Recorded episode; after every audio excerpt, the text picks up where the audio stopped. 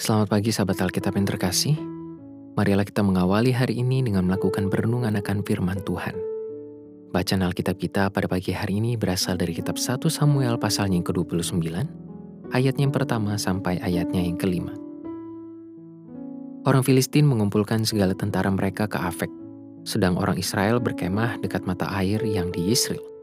Maka ketika raja-raja kota orang Filistin berjalan lewat dalam pasukan-pasukan seratus dan seribu, dan ketika juga Daud beserta orang-orangnya berjalan lewat di belakangnya bersama-sama dengan Ahis, berkatalah para panglima orang Filistin itu, Apa gunanya orang-orang Ibrani ini?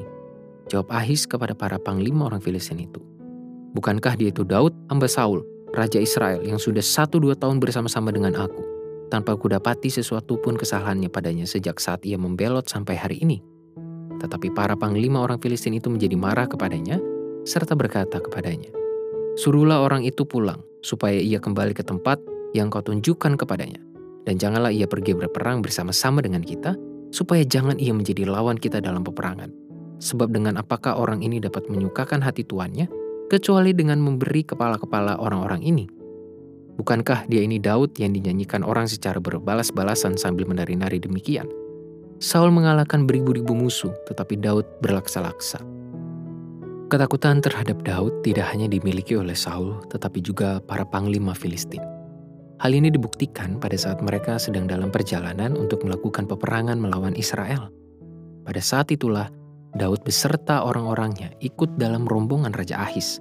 Besar kemungkinan bahwa kehadiran Daud segera disadari oleh para panglima Filistin melalui pakaian dan senjata yang digunakan. Namun, di samping fakta tersebut, perikop ini sedang menampilkan kepada kita sebagai pembaca mengenai reputasi Daud yang sudah tersohor hingga menakuti para musuhnya. Pada ayat 4 diceritakan bahwa para panglima Filistin itu tidak berkenan jika Daud berperang bersama mereka karena khawatir bahwa ia akan berbalik menjadi lawan mereka. Bahkan, berdasarkan teks asli, Daud diumpamakan sebagai Satan yang akan mengganggu kewarasan dan kemampuan mereka dalam melancarkan strategi perang terhadap bangsa Israel. Kemudian, penggunaan sajak pujian yang muncul pada ayat 5 yang menyanjung Daud dengan berkata, Saul mengalahkan beribu-ribu musuh, tetapi Daud berlaksa-laksa. Semakin mempertegas ketakutan mereka terhadap Daud. Sajak ini juga mengingatkan kita kepada awal munculnya kebencian pada diri Saul terhadap Daud. Artinya, sajak pujian atas pribadi Daud telah menimbulkan ketakutan dan kekhawatiran pada diri setiap orang yang menganggapnya sebagai saingan. Sahabat Alkitab, Reputasi hebat dari Daud yang telah memengaruhi para musuhnya merupakan hasil dari pembentukan diri yang panjang. Semua itu dimiliki melalui ketaatan dan komitmen Daud kepada Tuhan serta kegigihannya dalam mempertahankan kebenaran di hadapan Tuhan. Itulah sebabnya konsistensi dan komitmen beriman akan berpengaruh terhadap citra serta reputasi hidup seorang percaya.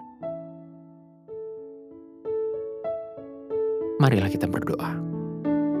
Ya Tuhan, terima kasih untuk kesempatan kami untuk boleh terus berusaha mengenal Tuhan.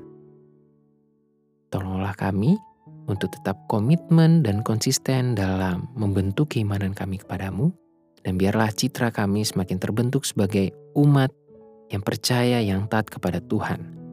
Dan citra itu biarlah menjadi saluran berkat bagi orang yang ada di sekitar kami.